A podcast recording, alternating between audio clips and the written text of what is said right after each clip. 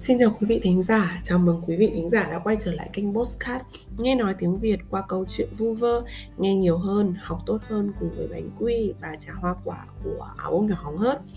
Dạo gần đây, những căng thẳng liên quan đến cuộc xung đột giữa Nga và Ukraine đã thu hút sự quan tâm đông đảo của người dân từ khắp mọi nơi trên thế giới đổ về ở Việt Nam cũng không phải là ngoại lệ khi mà có rất nhiều người đã quan tâm và bàn bạc, đưa những tin tức liên quan đến cuộc xung đột lần này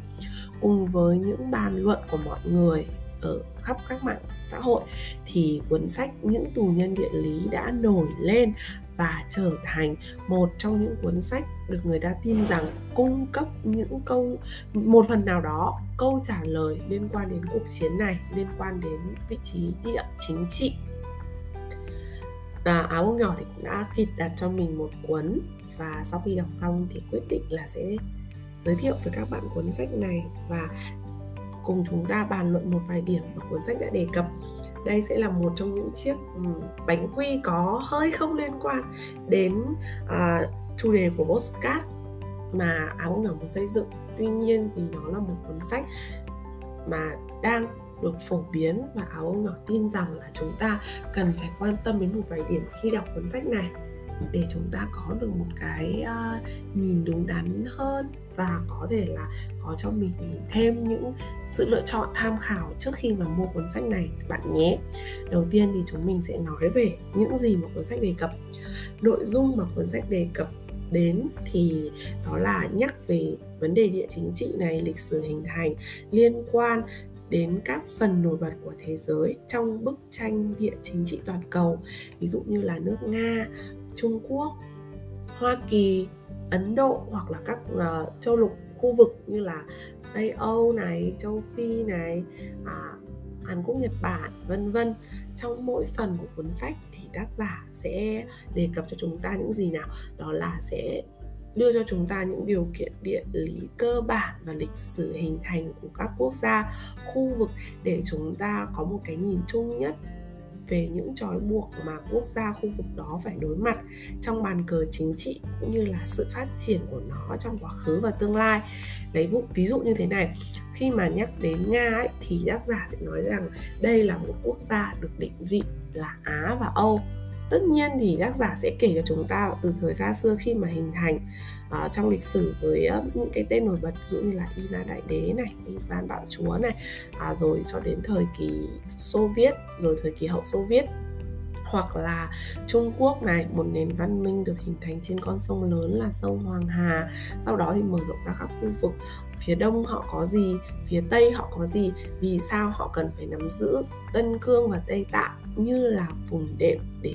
đảm bảo cho chính quyền bắc kinh được ổn định? Hoặc như sẽ giải thích cho chúng ta về điều kiện hình thành của các quốc gia tây âu và lý giải là uh, những cái con sông ngắn đã tạo ra cho uh, khu vực Tây Âu này những gì và đồng bằng ở phía Bắc Tây Âu nó mang lại lời nguyền nào cho các quốc gia sở hữu khu vực này? Trong mỗi một cuốn sách thì tác giả cũng đưa ra có nghĩa là trong mỗi một cái phần tiểu kết của mỗi phần ví dụ như là phần của Nga này, phần của Trung Quốc, của Hoa Kỳ thì sẽ đều đưa ra những tiểu kết của mỗi phần. À, và kèm theo đó là những nhận định chính trị dựa trên những gì đã và đang xảy ra ở khu vực. Ví dụ như là ở chương nói về Tây Âu, đầu tiên tác giả sẽ giới thiệu và liệt kê những duyên nợ của các quốc gia Tây Âu trong lịch sử hình thành. Ban nãy thì áo bông nhỏ có nói qua đúng không? Ở phần Tây Âu thì tác giả sẽ lý giải là vì sao này các con sông ở Tây Âu nó ngắn và nó sẽ là một trong những cái lý do khiến cho các nhà nước ở đây hình thành những nhà nước nhỏ và mang bản sắc riêng khi mà các quốc các quốc gia gọi là hình thành trên những con sông ngắn này mà nó lại không nhập dòng với nhau. Còn cụ thể như thế nào thì bạn nên tìm đọc cuốn sách để có thể hiểu rõ hơn nhé. À, tiếp đó thì tác giả cũng chỉ ra là những cái lời nguyền địa lý lên các khu vực chính của các quốc gia Tây Âu để cho um, mọi người có một cái nhìn tổng quan nhất xem là ở khu vực Tây Âu này thì ai đang làm chủ cuộc chơi và nó bị chi phối bởi những gì những cái chi phối đó thì nó sẽ ảnh hưởng đến những quyết định và những cái quyết định này lại ảnh hưởng đến cục diện chung của khu vực Tây Âu. Cuối cùng thì ông đưa ra một nhận định của bản thân ông, đó là câu chuyện duyên nợ giữa nước Pháp và nước Đức sẽ là sự kết nối cũng như là kiềm chế lẫn nhau trong ngôi nhà chung châu Âu. Bởi lẽ là Pháp sợ Đức và ngược lại thì người Đức cũng sợ người Pháp. Nhưng người Đức có kế hoạch B, đó là sự bắt tay với Nga. Ở đây thì cũng nói thêm, đó là trong cuốn sách này thì tác giả cũng sẽ lý giải là vì sao các quốc gia Tây Âu sợ Nga và không coi Nga là một phần của châu Âu nhưng ở đây thì áo bông nhỏ sẽ không spoil nội dung đâu. À, có nghĩa là sẽ không nói trước quá nhiều quá sâu quá chi tiết vào nội dung. Bởi vì như thế thì chúng ta sẽ là lộ hết nội dung chính và sẽ gây ảnh hưởng đến lượng tiêu thụ sách thì sao đúng không nào? Thứ đến thì chúng mình sẽ nhắc đến một vấn đề nữa. Đó là có thể bạn đã biết cá nhân mình sau khi đọc xong cuốn sách này thì thấy rằng là lượng kiến thức được tác giả nhắc tới không quá nhiều và cũng không quá sâu có nghĩa là những cái kiến thức mà tác giả đề cập trong sách ấy các vấn đề mà tác giả nhắc đến trong sách thì rất là cơ bản bởi vì ông sẽ nhắc đến cho chúng ta những gì nào? Đó là vị trí địa lý này uh, điều kiện lịch sử hình thành này đặc điểm khí hậu này mang lại những cái yếu tố gì để hình thành nên tính cách này những tập tục mang tính bản sắc dân tộc trong quá trình xây dựng nhà nước? Uh, mình vẫn nhớ là trong sách thì có, tác giả có nói là khi hỏi một người nga họ là người á hay người âu, thì họ sẽ trả lời rằng họ là một, họ là người nga, một quốc gia được định vị là á, âu. Hoặc như là các vấn đề liên quan đến vị trí chiến lược ảnh hưởng trực tiếp đến xây dựng nhà nước và các quyết định chính trị trong việc ngoại giao giữa các nước thì cũng sẽ được đề cập đến trong sách. Vậy thì với những gì mà cuốn sách đề cập áo bông nhỏ muốn nhấn mạnh ở đây đó là nếu bạn đã học, gọi là bạn đã hoàn thành bậc trung học phổ thông ở Việt Nam, trên cơ sở đó là bạn phải học hành và nghe giảng một cách chăm chỉ và nghiêm túc tất cả các giờ học liên quan đến lịch sử và địa lý, thì mình tin chắc rằng bạn sẽ dễ dàng nhận thấy là có tới hơn 2 phần 3 lượng kiến thức trong cuốn sách này đã từng được đề cập tới trong chương trình giáo dục phổ thông. Ví dụ như là khi chúng ta học về hình uh, sự hình thành của các nhà nước đầu tiên để thì chúng ta đều được nhắc đến tầm quan trọng của các con sông trong việc hình thành nên điều kiện khí hậu và điều kiện canh tác tạo điều kiện cho con người có thể sinh trưởng và phát triển tồn tại và xây dựng các nền văn minh lớn giống như là nền văn minh của Trung Quốc gắn liền với sông Hoàng Hà, nền văn minh của Ấn Độ gắn liền với sông Hằng hay là nền văn minh của Ai Cập thì gắn liền với dòng sông Nin. Chúng ta cũng đã từng được học về những ở uh, về việc lợi dụng địa hình đồi núi này sự hiểm trở trong xây dựng và bảo vệ nhà nước sơ khai. Không biết là các bạn có chung một ký ức với áo bông nhỏ không? Đó là những bạn mà 9x ạ. Các bạn à, áo bông nhỏ thì vẫn còn nhớ đó là một câu hỏi lịch sử liên quan đến việc ý nghĩa rời đô từ kinh đô Hoa Lư tới Thăng Long của vua Lý Công Uẩn. Khi đó thì giáo viên lịch sử của mình có nhắc về một trong những ý nghĩa này là việc rời đô từ kinh đô Hoa Lư và đến Thăng Long của vua Lý Công Uẩn đã đánh dấu sự lớn mạnh của nhà nước. Thế là áo nhỏ đã thắc mắc lại, đó là vì sao chuyển kinh đô từ Hoa Lư về Thăng Long thì lại đánh dấu sự lớn mạnh đây? Cô giáo của mình đã giải thích là nếu mà để ý kỹ thì các quốc gia trong thời buổi mới gây dựng đất nước thì họ thường sẽ chọn các địa hình địa thế hiểm trở và có sự đảm bảo để để đảm bảo ấy cho kinh đô khó bị tấn công bởi giặc ngoại xâm cũng như là à, dựa vào điều kiện địa hình hiểm trở này để tác chiến. Khi mà chúng ta là người chúng ta là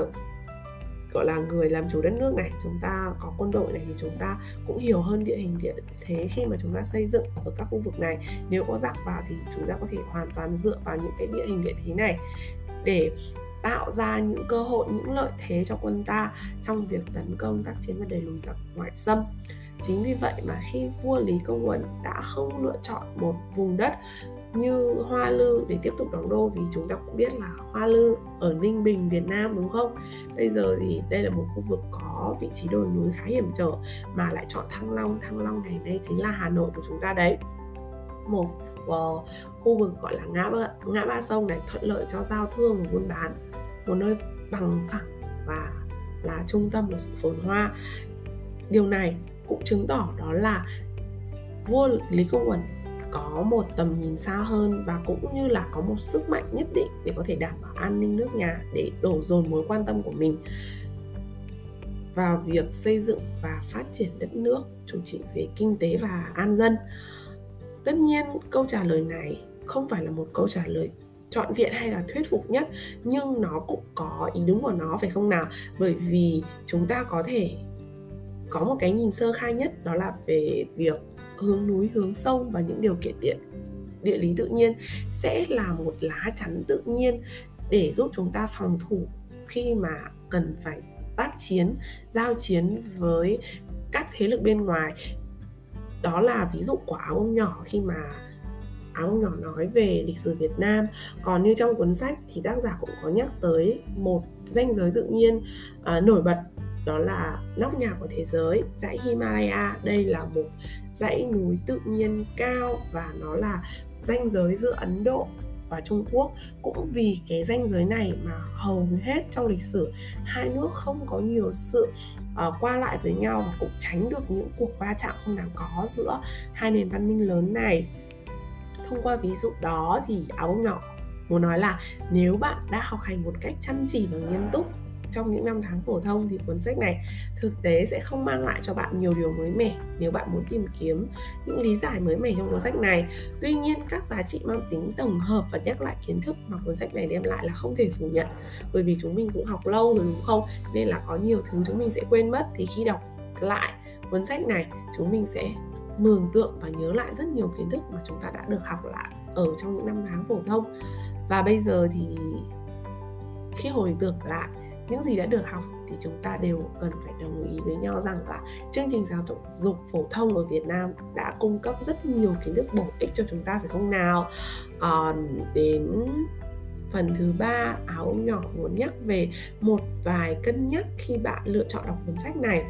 Cuốn sách này như đã nói ở trên thì nó có giá trị, mang tính chất tham khảo này, mang tính chất tổng hợp và nhắc lại kiến thức tuy nhiên thì giá trị tham khảo của nó đến đâu thì tùy thuộc vào kiến thức nền của bạn cũng như là những đánh giá chủ quan của bạn về những gì được viết trong sách. Hiển nhiên là chúng ta không thể áp đặt được những giá trị của mình cho người khác, cũng giống như việc là góc nhìn của áo bông nhỏ có thể rất khác so với bạn. Vì vậy, chúng ta sẽ nhìn nhận về cuốn sách này ở những điểm khác nhau nhất định. Tuy nhiên với tư cách là một độc giả đọc cuốn sách và đang đánh giá giới thiệu cuốn sách này đến cho bạn đọc của áo ông nhỏ tại đây thì mình xin lưu ý với bạn một vài điểm trong cuốn sách này. Thì cuốn sách những tù nhân địa lý được viết uh, khi mà tác giả nhận định về tình hình của các quốc gia dựa trên bàn cờ địa chính trị. Nó không chỉ là một cuốn sách tham khảo đơn thuần mang cái nhìn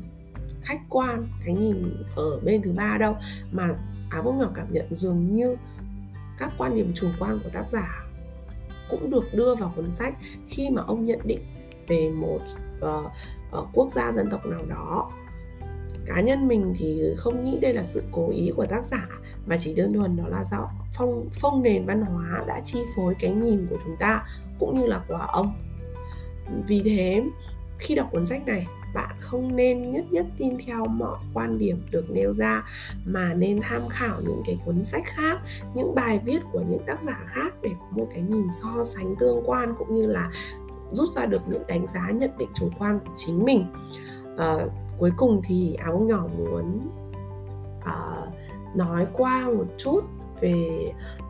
cái nhìn chung chủ quan của áo nhỏ về những gì tác giả nói trong sách đó là trong bàn cờ địa chính trị của thế giới thì mỗi quốc gia khu vực đều đang cố gắng để phát triển quốc gia dân tộc của chính mình với những ưu nhược điểm mà địa lý quy định hay nói cách khác đó là đang cố vượt qua khỏi những gông cùm của địa lý đó. Có thể nói thì những cái quốc gia dân tộc họ là những tù nhân của địa lý, nhưng họ ở một góc độ khác cũng là những người tự do, những người tự do có thể tìm cách thay đổi vận mệnh dân tộc bằng chính sức lực của con người đúng và sai rất khó để, đánh giá một cách rõ ràng. Điều duy nhất mà tất cả chúng ta mong muốn là hòa bình và áo ông nhỏ mong muốn rằng mọi quốc gia dân tộc trên thế giới đều có được hòa bình ổn định và ấm no. Những tù nhân của địa lý sau khi đọc xong thì mình thì đối với mình ý, cuốn sách này mình chấm 6 trên 10 nó không phải là một cuốn sách xuất sắc nhưng nếu bạn muốn đọc nó thì đây cũng là một sự lựa chọn không tồi chúc bạn có thể đọc sách vui vẻ và có được những quan điểm của chính mình về những câu trả lời còn đang bỏ ngỏ hiện nay. À, hy vọng rằng chúng ta có thể nói không với thiên kiến và định kiến từ một phía mà trong cuốn sách đã vô tình nhắc tới và vô tình thể hiện ra. À, hy vọng rằng chúng ta có thể quan tâm đến vấn đề thay vì là quan tâm quá nhiều đến định kiến hay là sự công kích. À, nào đó từ đến từ vị trí của một quốc gia hay một con dân tộc.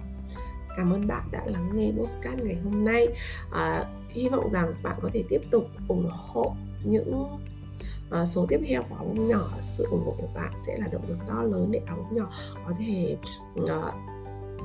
tạo ra các uh, postcard tiếp theo của chính mình để theo dõi nhiều hơn các bài viết cũng như là postcard của mình thì các bạn có thể theo dõi mình cũng như là tương tác à, với nhau thông qua fanpage trên Facebook một chiếc bánh quy của áo bông nhỏ hóng hớt hoặc là thông qua WordPress.